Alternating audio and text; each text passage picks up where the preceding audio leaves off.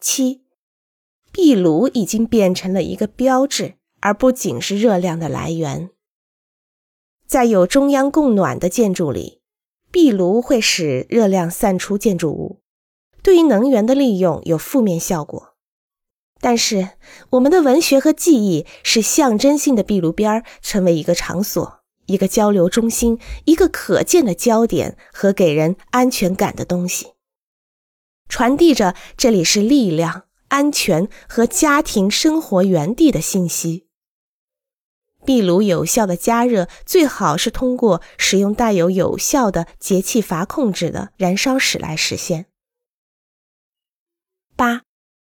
装有一家公司或一个家庭的照片的墙壁，有助于在一座建筑中创造一个有意义的地方。